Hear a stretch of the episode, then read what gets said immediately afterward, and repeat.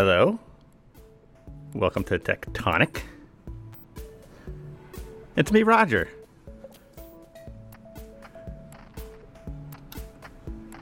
Mark is uh, away for the next two weeks. I'm here this week.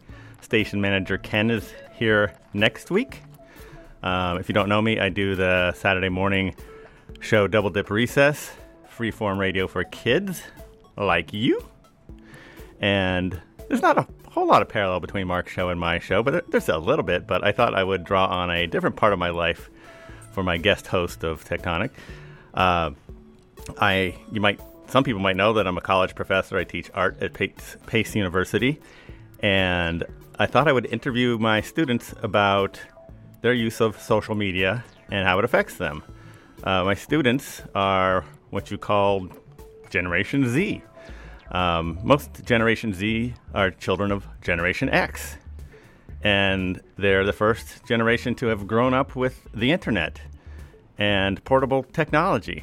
Um, they're considered digital natives, but they're really also the last generation that remembers pre-digital.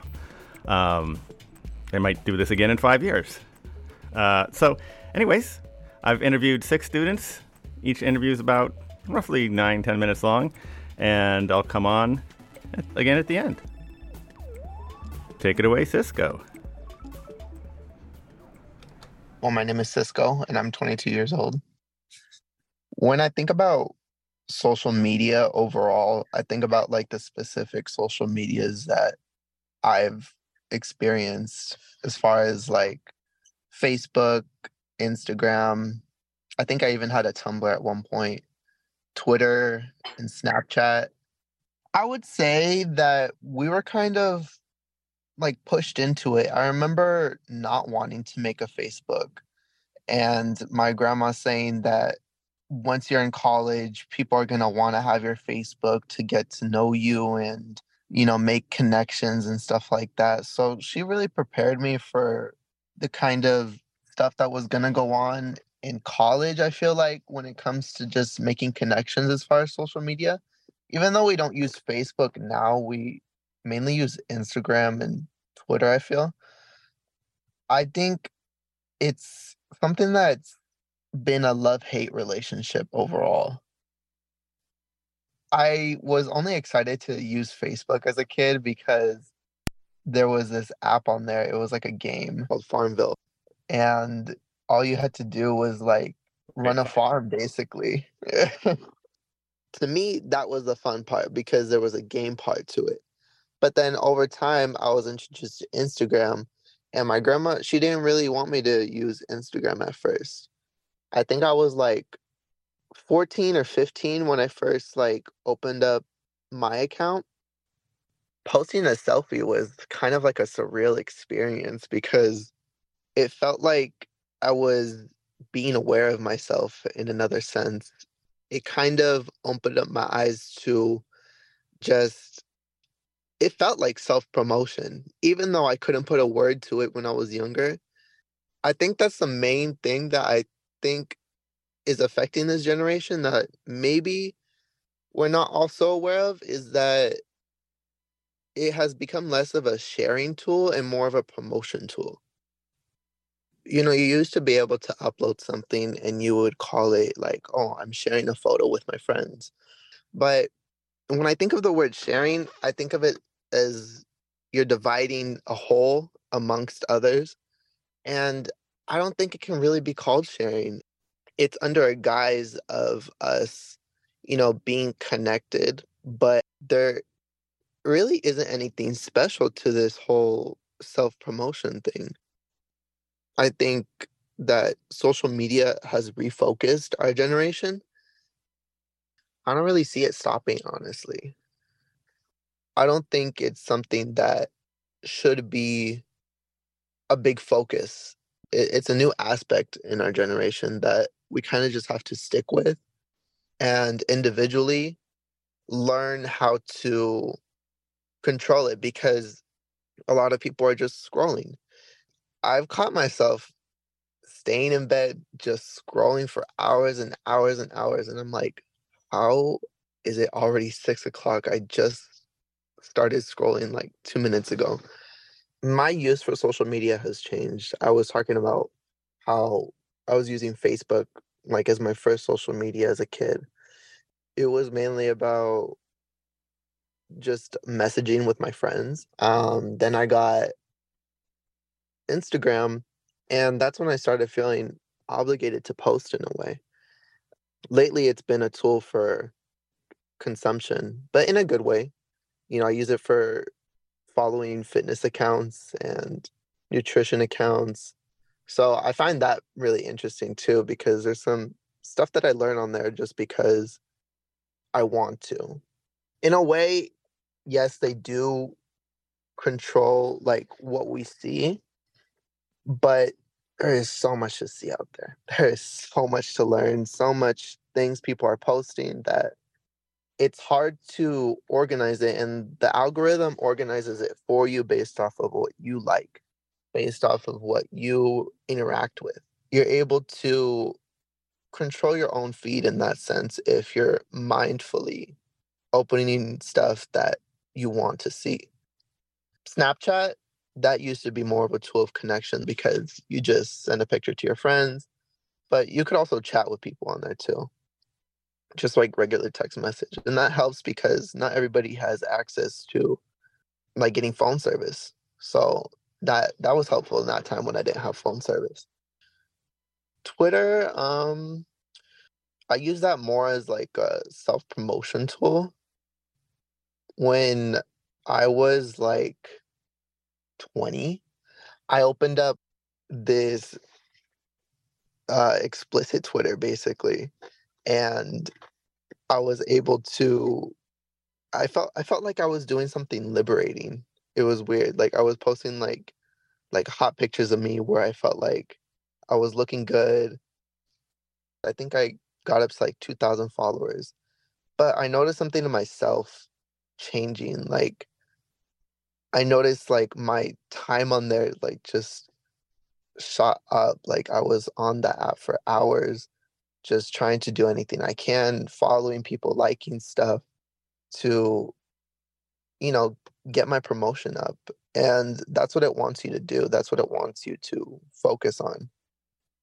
You can use it as a tool of self-growth, but you kind of have to watch out at the same time. And you got to really practice being mindful as you're posting, sharing, even talking between your friends. I find myself not being able to control my mindfulness sometimes, but I go through periods of time where I I come to like a realization and I put a stop to it, you know? Like I deleted my Facebook account. I deleted my Snapchat account. I deleted that Twitter.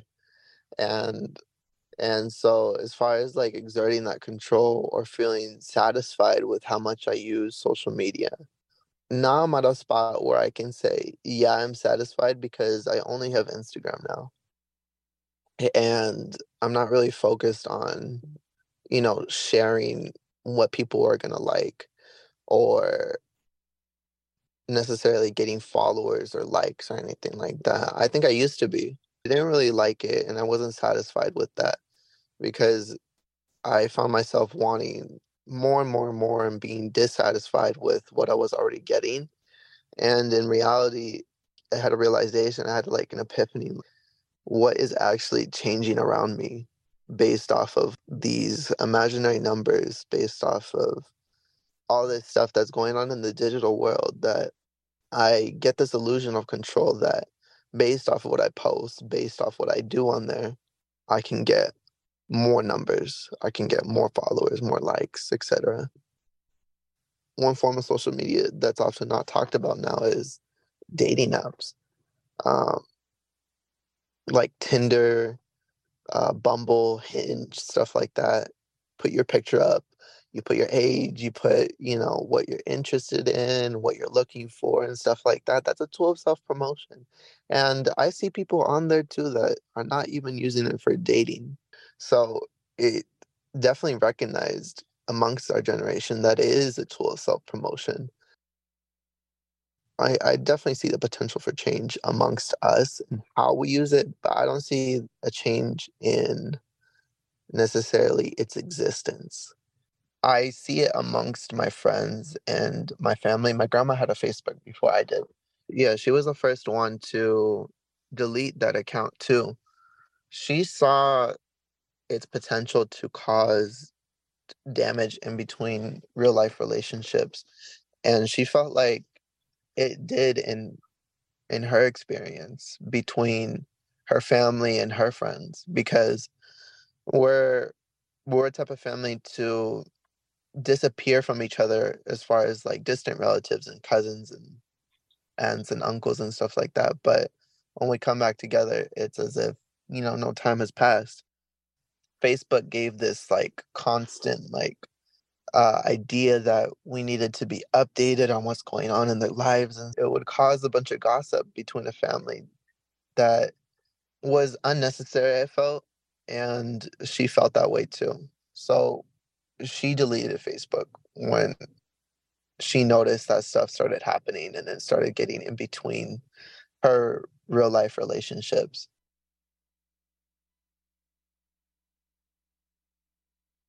My name is Kayla, and I am twenty-three years old.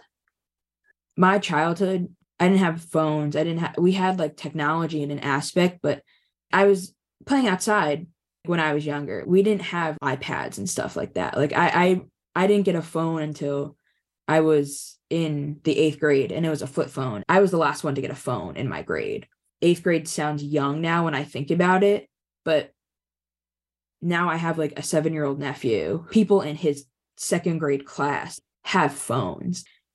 It's just so much more normal to have that, and kids are just growing up in a way faster because they have all this content of like these older people on their social media, like on their Instagram, on their TikTok and and stuff like that. So I had an iPod just to listen to music.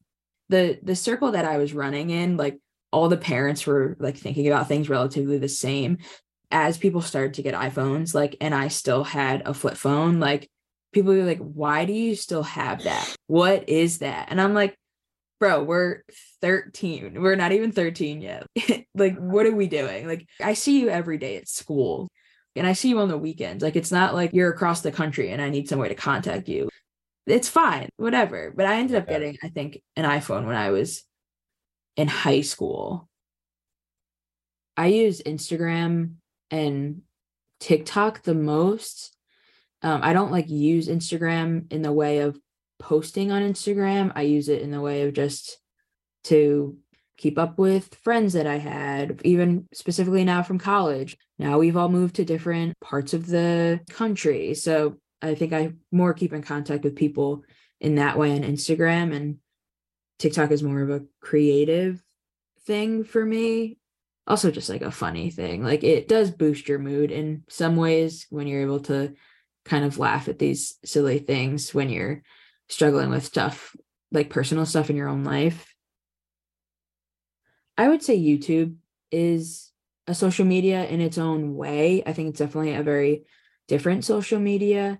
But I think like when I was growing up, like in middle and high school, YouTube was like a big thing for me to feel like I was a part of a community, because when I was growing up in that time, like I was kind of going through like figuring out my sexuality and all of that. And my town is a very small town and there is not a lot of representation. So I felt like I was able to feel like I was represented in the world, and it made me not feel as alone, even though like maybe physically I was alone, but it gave me hope in a way that like I could at one point in time like kind of be true to myself in a way. So that, that that's like a very nice part of social media, and I think that's like the biggest positive thing that I've I've seen about it.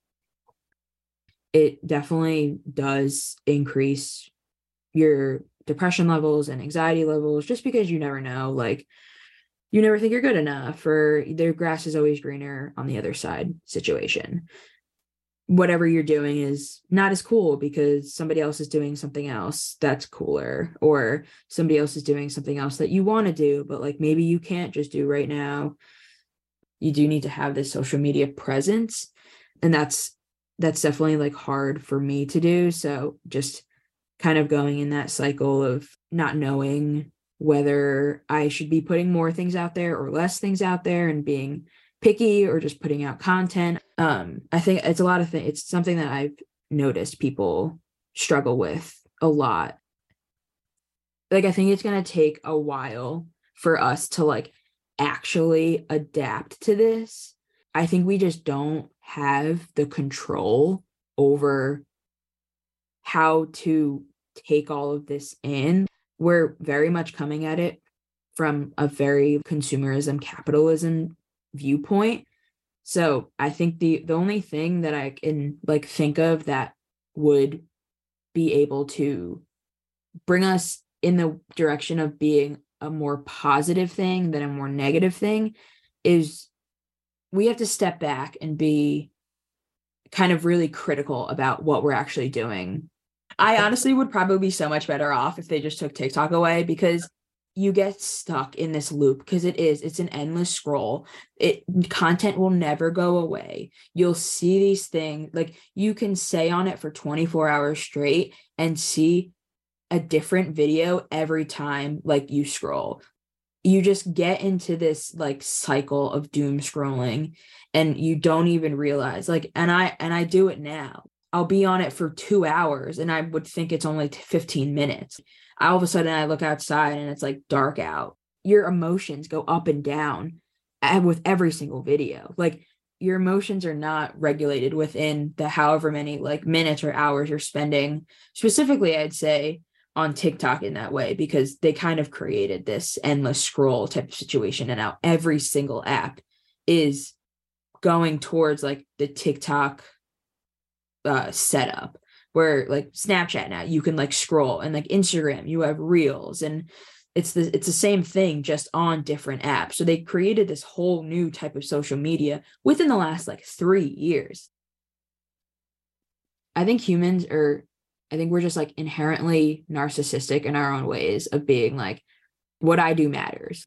That's the only way like that people can kind of fathom going through life. It's like what I'm doing, it matters. It will matter in the, like in the end, like the things I do have consequences and can change things. We just, we care so much about ourselves and everything that we're putting out there that like the companies are fully grabbing onto that and taking it by the reins and created this whole thing for us, because it kind of fills this need to be like, what I'm doing is great and everybody's going to love what I'm going to put out there. And then when we don't get that same reaction, if I like think about like big influencers or just like celebrities who like put these things out, and half your half the comments are like negative things because people just want to put their own opinions out there. It doesn't even matter what they are. Like they just want to be heard. In one way, it feels like you have so much more of a big impact because you're like able to share something with everybody in the whole world. But then when you don't get that, and it's kind of just like you get like two or three likes, and then you're like, oh, like I'm really not making this impact, which is then being like, oh, well, like maybe I'm not as good. Maybe I don't have the ability to make change. And then that kind of just like goes back into this idea of like the mental health and like depression and, and stuff. Cause I don't think we, I think there's more of the struggle with that than there was in the past. But I think it's just because we're talking about it, it seems like there is like a hundred times more people struggle with it more than they used to. We just didn't talk about it. And I think we're doing a lot better at being able to be open and like transparent about these things, to know that like people, you have this community again. You're not the only one struggling. Everybody's struggling. And it's, I think that's like the really good aspect of social media. That's like, you're not alone in these things, but also to a kid's mind, like they're taking in everything without having a lot of life experience.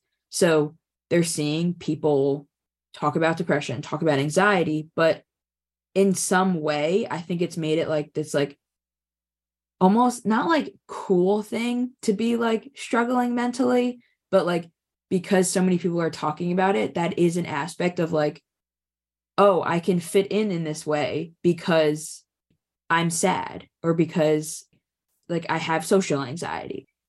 We also like everybody has social anxiety now because we are just kind of stuck in our little bubbles of like scrolling on social media. So it's just like, it's this really blurry line between things that are like really great and like you have like this community, but then you're also kind of just like stuck in like this one way of thinking that you like you say like, you can't get out of it. Like you can't get out of the out of the cycle of kind of just being like, well, I'm depressed. This is what it's going to be. We've kind of gone so big into talking about mental health and social media and like directly correlating it with each other that we've kind of now gotten stuck in this way of you can't get out of it. Like yeah. If you're anxious, you're going to be anxious for the rest of your life situation. I'm very curious as to where we go from here and if we will have these like regulation, if they will do something, or if the people who run everything and like have that capitalist outlook on everything, if that will just make it worse and not use it for its original intention of keeping in contact and being able to put your things out there. And now it's just like a comparison thing because we're not living, we're not living our own lives. We're living the lives of other people that we are following.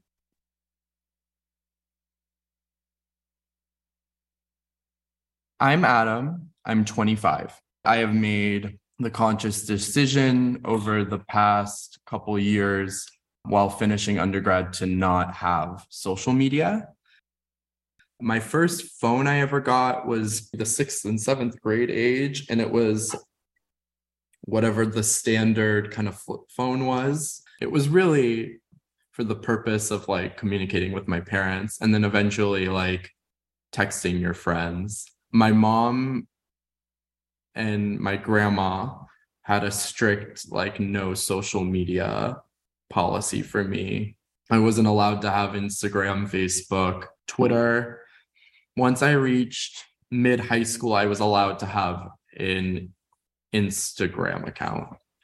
And I used it, but I'd always delete it. And then um, coming into undergrad, um, I had a social media account um, because I was pressured into getting one. And I had it for three years and then I deleted it. And I, I deleted it because of how it made me feel. You know, the idea of, I mean, social media or not social media, you know, comparing yourself to others and seeing that and it being a really discouraging environment. There, there's that idea.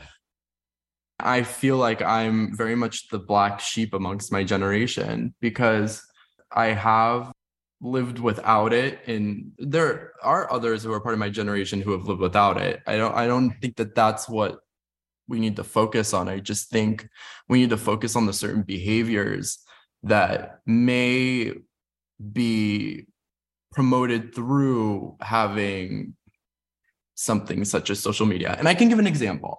So I work at the dark room at Pace University. And for those who don't know, a, a dark room is a the, the processing and the printing area for analog photography. So you are processing film chemically and you're printing chemically in a space that very um, limited to light for the printing. And it's an environment that it takes a lot of time to get, you know, the results of producing a photograph.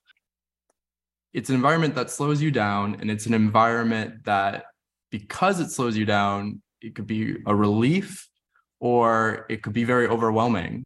When I first did photo with you, um, in my freshman year, I was horrible at it at first. I was so bad. I was so bad. I knew I was bad, but I loved the feeling of it. Like, I loved going in and working in the dark room. And then eventually, like, I honed in on something and it forces me to slow down. That was a beautiful time. And I look back at those images like, oh, I see where now I am where I am. It's, it's a beautiful thing. I feel like I live in a world, just like everybody else, no matter what generation, where we have to be quick and on our feet and perform and do all these things. And that's very daunting. Like, it really, it took me time to learn. It takes me time to learn.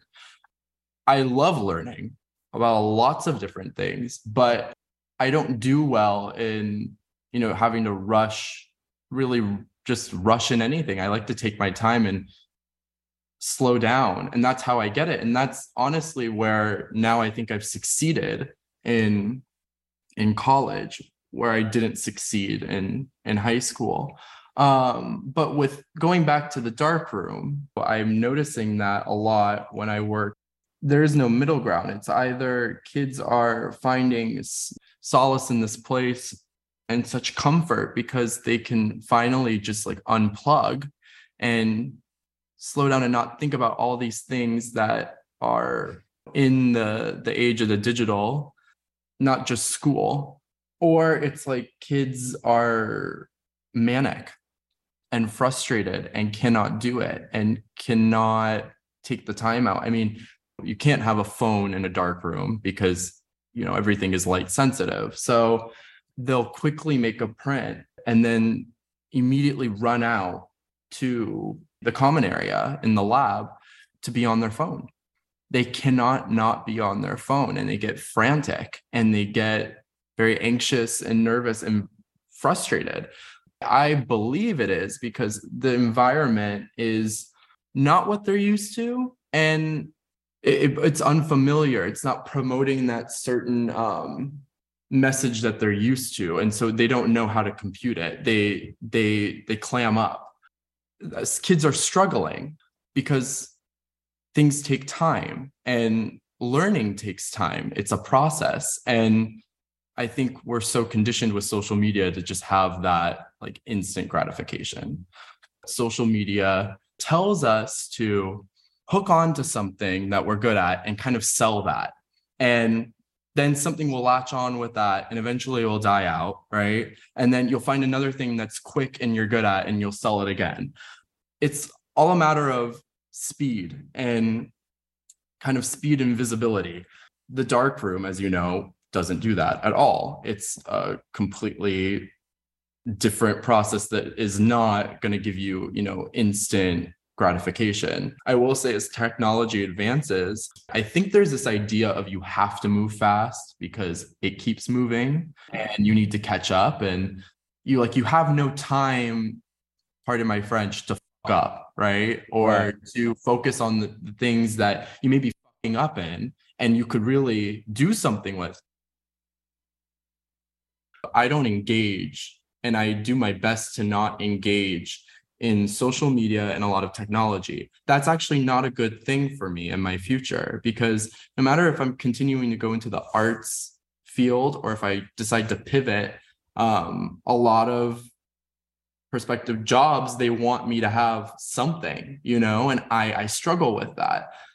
Just having a website isn't enough anymore. And I need to completely isolate from it to feel, just feel like I'm functioning and, and well. And there's a lot of cons to that, being smack on that other end. Whereas uh, there's certain people who can't live without it and have to have it all and have to be on it, and it being really integral to their life. We push stuff to limits. And I don't think we find that middle ground, that mid, that mid range where we can have this and we can pull from both ends to create an environment that is, you know, healthy and, and beneficial for all. I create and I put my all into the art that I create. It's I make art for myself. It's deeply personal. It takes a lot out of me. It's cathartic. I love it. It means a lot to me. But that doesn't matter on social media. Instagram, a Twitter, a Facebook. It's all about what it looks like and people are creating content for algorithms and for exposure because of however the hell that works. My name is Jiwon. I am twenty-three. Okay, so as far as smartphones concerned, I think I got my first smartphone in either fifth or sixth grade. And I was really thrilled. And at that time, I only used it to use, you know, like browse the internet. Um, uh, by the way, I'm from Korea, and we have this Korean version of Google-like thing, which is Naver. So I just used it to browse like Naver and like watch stuff on the internet and stuff. I didn't really do any social media at that time, but I started posting on Instagram and TikTok when I actually, after I started college. And very recently, I had my first video gone viral, and now it has like more than eight hundred thousand views on TikTok. It was a video calling out, it was like a dark comedy, so it was like a satire. And I basically called out this fertility map that the Korean government has published um, as a response to the low birth rate that's going on in Korea. You know, I'm a singer, and I was hoping that one of my singing videos or like my music videos would go viral, but instead my satire video went viral. So there was some like that was something. But, you know, I was still very thankful that something went viral, because that like gained me, I think, um, I don't know, like a lot of new followers. And I was thinking that, well, maybe now there would be more like there would be more attention slash like a bigger audience for my music as well. A downside of working with social media as a musician is that a lot of times, in order to build a community and build an audience and to engage with them, you have to share some stories, some narratives, and sometimes your personal details. And as somebody who can be very private, for me personally, that is a hard part. You just have to give something more than just music to your audience, and just putting your personal life and like personal, you know, private details out online can be a difficult decision, and it can be uncomfortable sometimes. You know, that's the dilemma, right? I tried Facebook and Twitter. They weren't really my thing. So when it comes to TikTok, I feel like I tend to keep it pretty um, public and, you know, just use my musician persona. Like if I ever post anything personal or private, like it'll most likely be on Instagram story instead of a post or a TikTok video or something, the likes of that. You know, you can learn a lot of things on TikTok, actually. A lot of doctors or therapists or a lot of um, professionals also run TikTok pages nowadays, and they their contents a lot of times are very informational, and you can learn a lot about, you know, um, things such as reproductive health and women's health or mental health related information.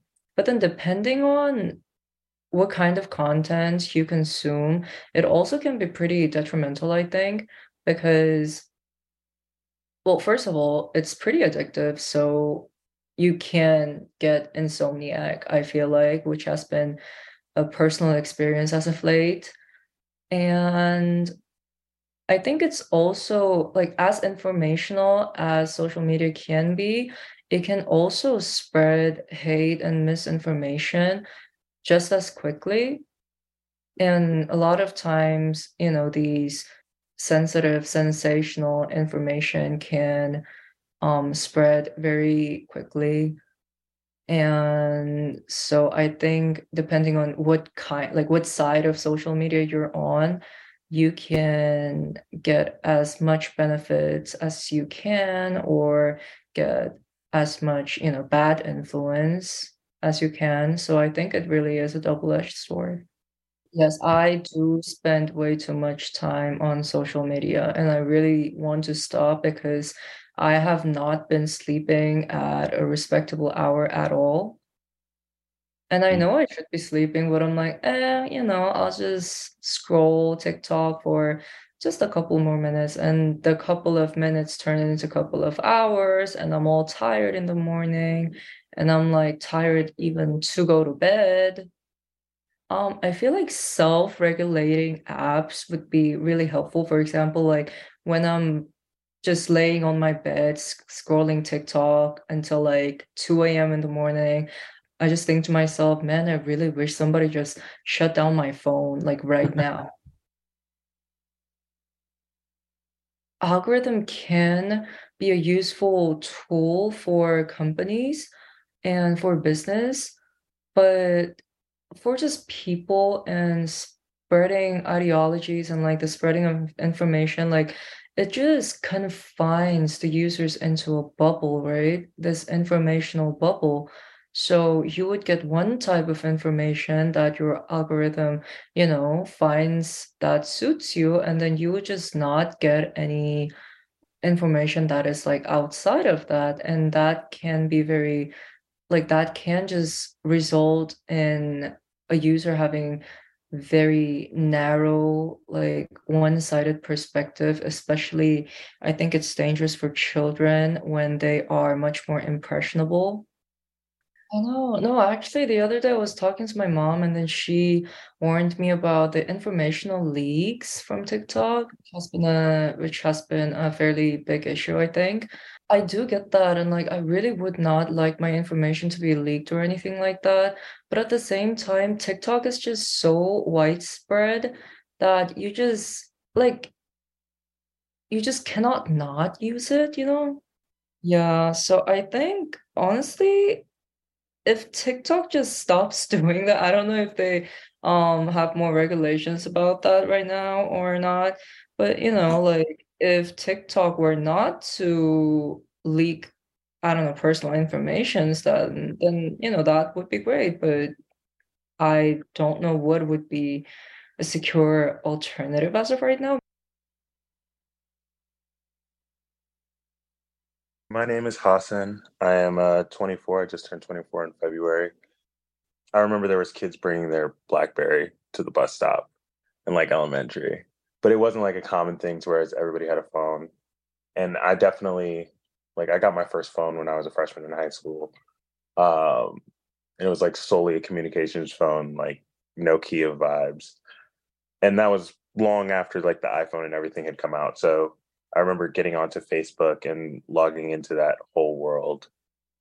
For me, like a lot of the way that I see this technology at this point in time, like, is that history moves so much quicker with social media as part of it. There are pros and cons to social media. Like a lot of the information that I do get that allows me to think about things that I wouldn't have thought about and research things comes from social media or comes from a social media blurb, and that like sends me down a rabbit hole. But then on the other end of the spectrum, I've dealt with like a lot of different like little setbacks throughout my college career, like dabbled in addiction and those sorts of things. Like the phone for me is really like an addictive space, and you can get sucked into all of these different sort of social media platforms. It's hard for me to blame like the individuals who've created these social media platforms because of the positive aspects of it.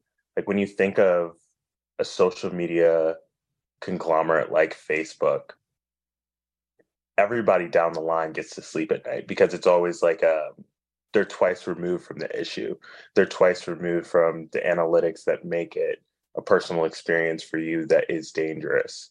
And when I think about like all the kind of issues and the helplessness that I feel in my experience in this generation, it comes from this environmental conversation. And social media kind of directly ties into that.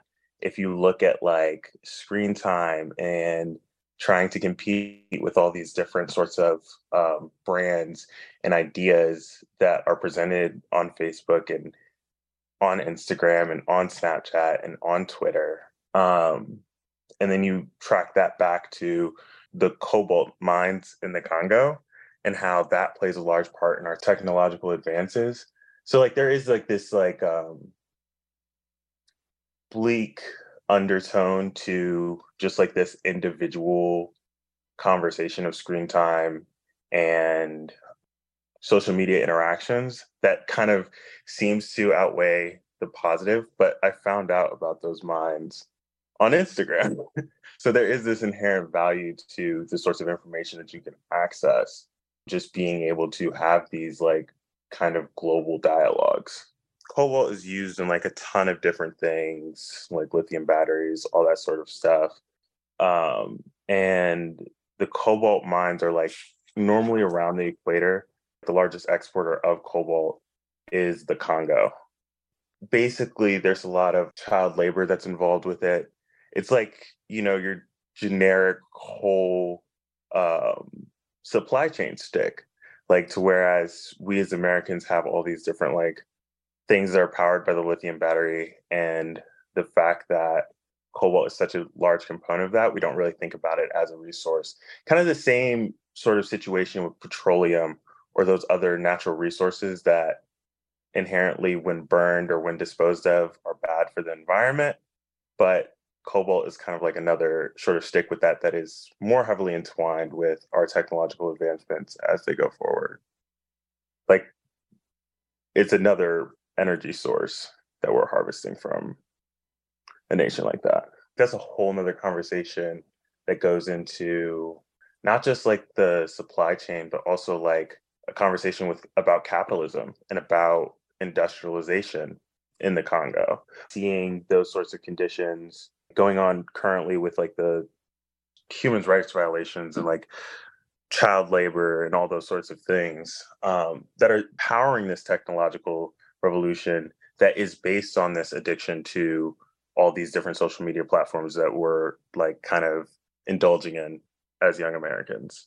For me, where the hope and where the faith comes in, there is a way that we can kind of, you know, cut back, put a pause on so much advancement and kind of work with where we're at, kind of try to create that at least economic sustainability for right now. But that's also like the capitalist mindset that like we're kind of all stuck in.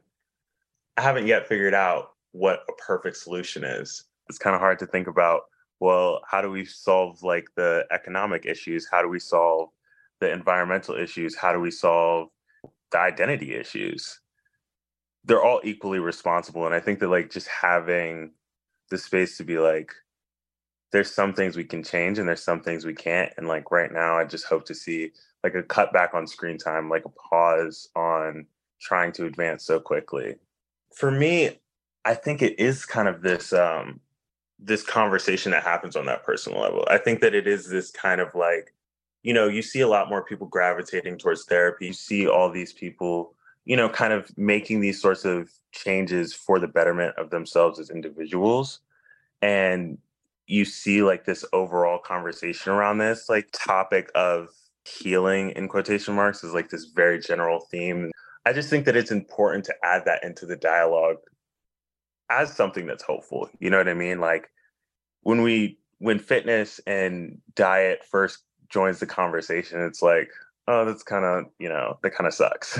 You know what I mean? Like, I don't want to be thinking about fiber right now, but those things are important, you know, they, and they prove to be important on multiple different levels as we move forward. And it's kind of just something that means we have to take time. But like, I think that it still is a valuable tool in the sense that at some point we do want that. Just working to get there is is like this whole other journey of faith and hope. Regulation is always scary to me. When we think about how much, how many lives that road regulation saved, but then when you think about traffic from the other end of the spectrum and like how the routine traffic stop is abused, and then we have these other conversations that come out of that, from a overall population standpoint, it is like, yeah, regulation is good. But then when it comes down to like the real, like these real conversations that happen within communities, it becomes a whole nother narrative of the fear that comes with that. there is something valuable to allowing children to have at least the opportunity not to get so far into the issues that come with social media at a very young age. It is like cigarettes and alcohol at that, you know, where there's like the moderation becomes like something that you develop later in life. I'm pretty heavy on the Instagram. I'm mostly consuming at this point. A lot of the content that I create is kind of just like, like I'll put it up sometimes, but like it'll either be put up and then I'll archive it and then repost it later. It helps me, one, post the stuff that I want to post, but two, not get so distracted by like that instant gratification. Like that's kind of the method that I use just to like monitor that. When there's this push for adults doing the work that, you know, we hope our children do, it's like making that process like start, you know, right. Going to therapy, eating better, working out, you know, just having more fun in the scope of being away from our phones, being present in the moments that, you know, we should be cherishing. I mean, the nightmare future really is the environmental crisis. We keep damaging each other's identities. More hatred is birthed and we just destroy our planet. And uh, we build more resentments towards other nations and the toxicity continues to flourish. The way that it's marketed is that better technology equals a better environment. And that's not always the case. Really, the doomsday scenario is the fact that we keep um, buying into the idea that these technological advancements and scrolling is a way to be sustainable. You're not doing anything if you're scrolling. When we're burning these lithium batteries and we're using so much cobalt, and we're plugging our phone in that's connected to an electricity source that we don't have to see or smell, but it's still not sustainable. That's where we really have to kind of take a look into this, like, you know, experience overall and be like, all right, how can we be more sustainable? How can I be more sustainable? And then that's when we do that work where we're cutting down on screen time and we're making it more essential to be back in life. Hello, my name is Mengwe Wapamewa, and I am twenty-two years old. So I have a really kind of complicated history slash relationship with social media. It first started in middle school. I started off with Instagram, and it was really low stakes compared to how Instagram is used now. Um, people just post like silly pictures, pictures of like their outfit of the day or like like funny selfies with friends. Like it was like super chill, and like you really saw people's personalities and like what was important to them, which I loved back then. And of course we were younger, so it was like pretty immature, the kind of stuff that we would post, but it was fun. And then I went to high school, and this was when Facebook was a whole thing. Like we used to spend like hours on Facebook, and some days we'd have like ten, twelve posts, and it was just us interacting with each other and like doing T B H's, which is like a to be honest, or like a rate my this or rate my that. It was just a whole bunch of silly stuff and a whole bunch of like communicating online um, and putting our entire social life like online, which was just so fascinating to look back and study kind of, yeah. And then college happened, and Facebook kind of died during the end of my high school career, and then like Instagram became the thing again. Instagram and Snapchat, but Snapchat's kind of dead now. So yeah, I got to college, and like Instagram was, before I blew up, um, my Instagram account, I was known for my dancing because I'm a dancer, and I used to just post dance videos of me like learning choreography from like choreographers that I really like. And then in twenty twenty, when the Black Lives Matter movement resurfaced, then I used my Instagram account when the movement resurfaced to just like spread information about how to take action and ways to get involved beyond just posting like a black square on social media, reposting posts, like how to take action in person and like steps that you can go beyond just like resharing things. Um, and I would also like take the time to do research and create these infographics on topics like anti-blackness and colorism, um, the history of the watermelon stereotype, um, microaggressions, just stuff that I felt like was important for people to start like learning about. Um, that way they can have conversations in person about these things and start to like take action towards, you know, making progress and change. people just started sharing it, and all of a sudden my account went from like two thousand five hundred followers to like ninety thousand. Um, and it all happened like super duper fast out of nowhere. Um, and I was grateful for that platform at that time because I had the opportunity to reach people um, who were sharing this information that was super important and these resources that could actually help start making change. Like, I was really proud of myself for that, and, and also grateful that the algorithm had had done its thing to make this possible. But with all the positivity, um, of course, there were a couple of cons to having such a big platform. The one that affected me the most was when I had this big following, then I would walk up to a person, we'd introduce ourselves to each other, we'd chat for a little bit, and oh my gosh, we want to stay in, con- in contact. Let's exchange Instagrams. Um, and so they hand me their phone to put in my Instagram, and when they see the amount of followers I have, it's like, oh my gosh, you're so famous. And then all of a sudden, it's like, let's be best friends. Let's hang out all the time. You have people like Ariana Grande following you and, and all these huge names. And I'm like, oh my gosh. And like, it just felt like there was a lot of superficiality in like the friendships and relationships that I had prior to that. Like, everybody, all of a sudden I was like everybody's best friend, and like um I just became known as Mengwe, the famous social media person, and like my whole identity became the fact that I had such a large following on Instagram, you know. So that was something that kind of hurt me a bit, because I really loved the fact that my Instagram used to just just be me dancing, um and it felt like a really safe space. Um which brings me to my next point. Um, I was posting a lot of political stuff, and I'm not saying this is a green light for people to be racist, but of course people who didn't agree, um, some people took it way past the point of disagreement to just being plain out racist, calling me the N-word and saying all these mean things in my D Ms. At one point I just had to stop reading my D Ms. Um, and in the comment section especially, oh my gosh, I posted a post about why people who aren't black should not say the N-word, which I don't know why that was a topic that's up for debate, but apparently sparked a lot of conversations that some were really, really spicy in the comments.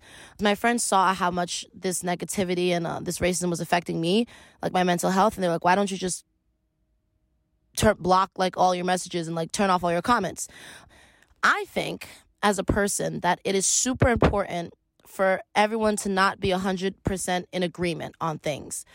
I think that it is important for people to have different opinions and for people to have discussions about things. And then when, when people are having these arguments, you don't, I don't think it's necessary for people to leave coming to an agreement, or like, I think that arguments should be had in order for people to leave learning something, both parties to leave learning something about the other. It would be cool if they come to an agreement on something, but I just, I just think that like if everyone's one hundred percent in agreement on things all the time, then no one's learning, no one's evolving, no one's, you know, um, and people have all these different opinions, but like they're just so afraid to share them because of cancel culture. This is such a problematic thing that has developed in this generation especially. Everyone is so quick to cancel somebody for a mistake that they've made or like something that they said like ten years ago. And first of all, people are human. People need to have space to like make mistakes and like learn and grow, and arguments are necessary, or like discussions are necessary. That way people can like learn other opinions, you know? I still think an issue with mostly just this generation, but a lot of other generations too, is that when people are going back and forth about something, most of the time, they're not really listening to the other person. Yeah, sure, they're hearing them and hearing what they're saying, but either they're hearing it to find points in it to give a rebuttal to, or they're just, they're not really listening, you know? And I feel like we need to have conversations in which we are actually listening to each other's perspective. And even though we may not necessarily agree with it, we still need to listen to it and hear it just to like have a different perspective in mind, you know?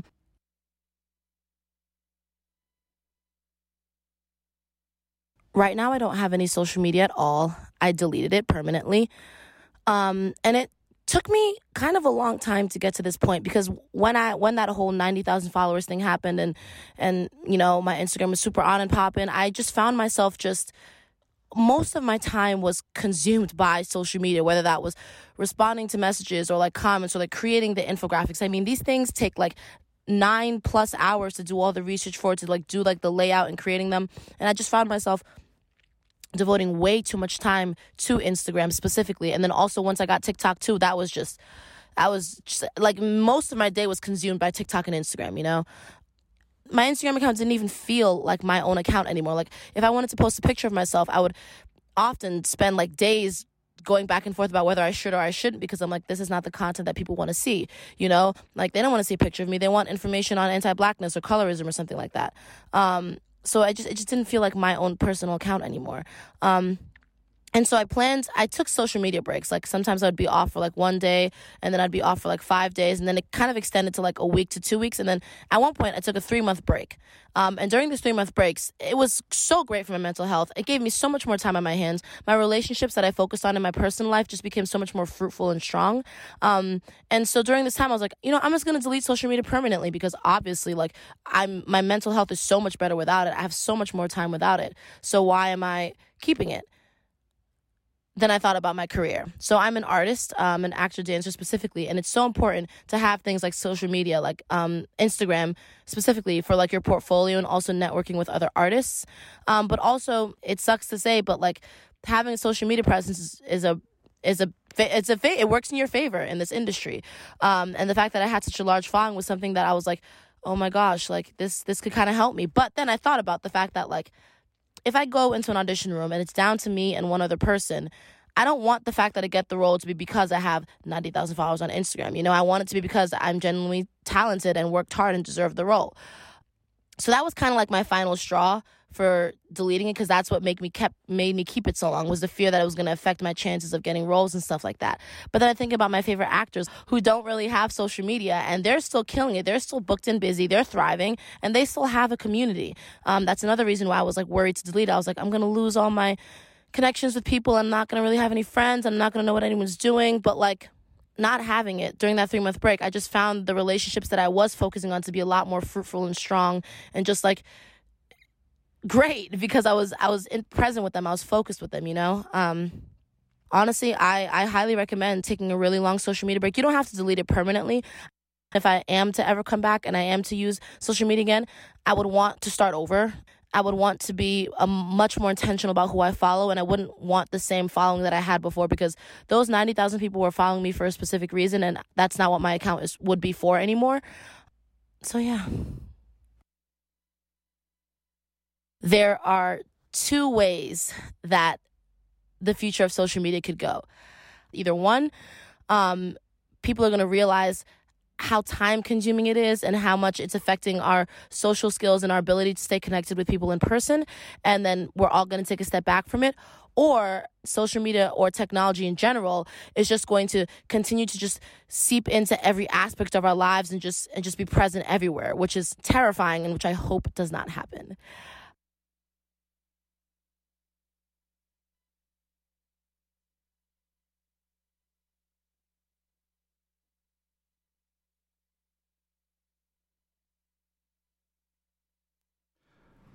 Hmm. It's supposed to be music playing now. Is it playing? Se- seems not. Oh, well. Um, this is this is Roger. I'm sitting in for Mark Hirsch. That was Cisco, Kayla, Adam, Jiwon, Hasan, and Mengwe, uh, all uh, either current Pace University students or recent graduates, uh, talking about how social media has affected their lives and how they use it. I'm going to see if I have a track from Jiwon that I'm going to play out. But let me see if I can get it playing. All right. Station manager Ken is here next week. I'll see you guys Saturday morning. You're listening to W F M U East Orange, W M F U Mount Hope in New York City and Rockland County. ninety-one point nine F M, online at W F M U dot org. Not I'll miss you. That shit's cringe. Babe, you know how I don't believe in all that. And don't ask me what I don't stay the night. That shit's not me. You need to calm down, babe, and listen to what you're saying.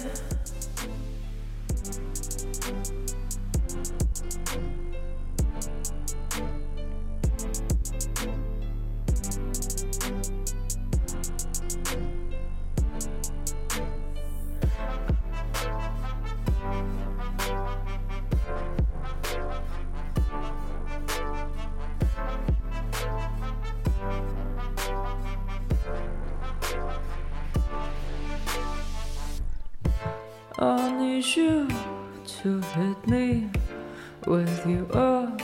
Now I miss you. I need you to hit me with you up.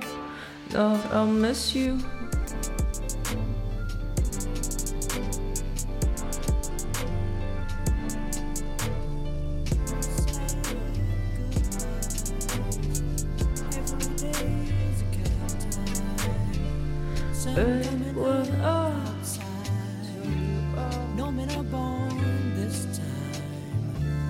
out of this child.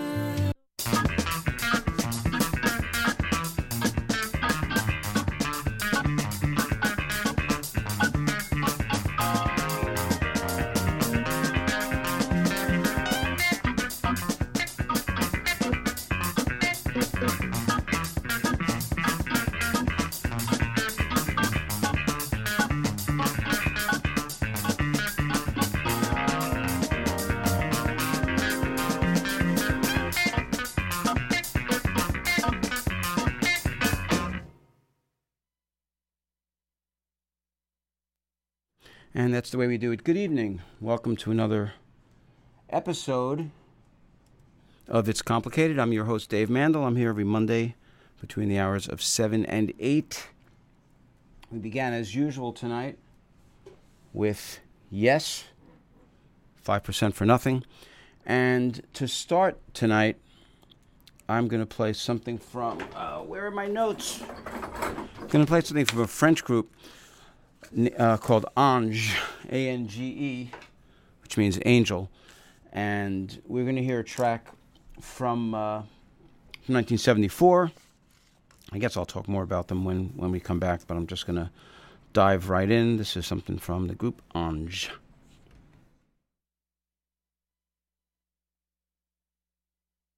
C'était en deux mille quinze, et Noël approchait. Et comme en quinze cent quinze, les enfants attendaient.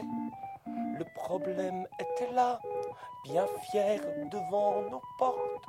Nous étions blêmes et là, devant le grand cloporte. Il n'y avait plus de sucre, la terre n'en donnait plus. L'avait creusé sépulcre et ne répondait plus.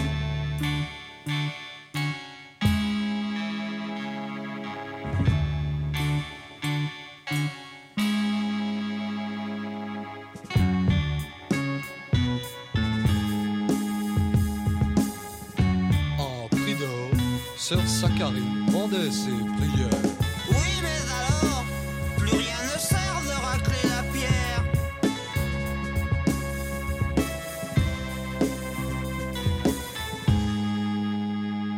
C'était en deux mille quinze, et Noël approchait. Et comme en quinze cent quinze, les enfants attendaient. Et les heures qui filaient, aussi promptes que l'oiseau. Et les chiens qui crevaient à renifler de l'eau. Il n'y avait plus de sel, la terre n'en donnait plus. Pour faire du sucre, on prit du sel. deux mille quatorze, je ne sais plus.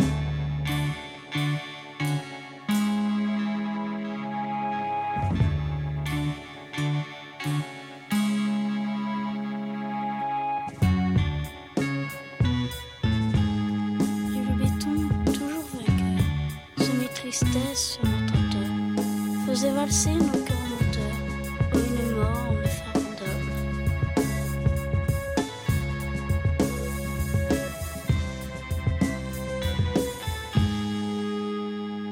C'était en deux mille quinze et Noël arriva.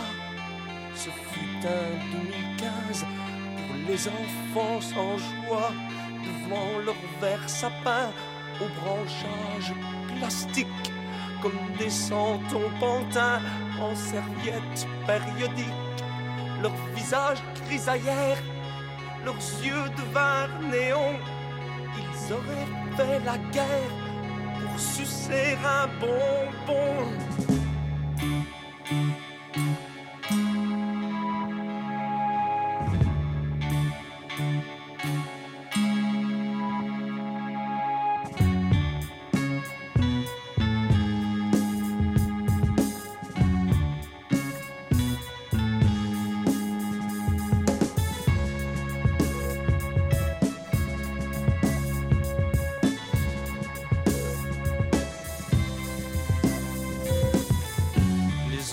S'éteignirent, un à un en pleurant, rendirent dernier soupir, devinrent beaux comme avant, indifférents et délaissant le drame.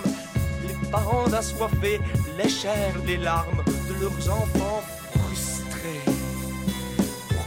retirez-vous parce qu'elles étaient sucrées.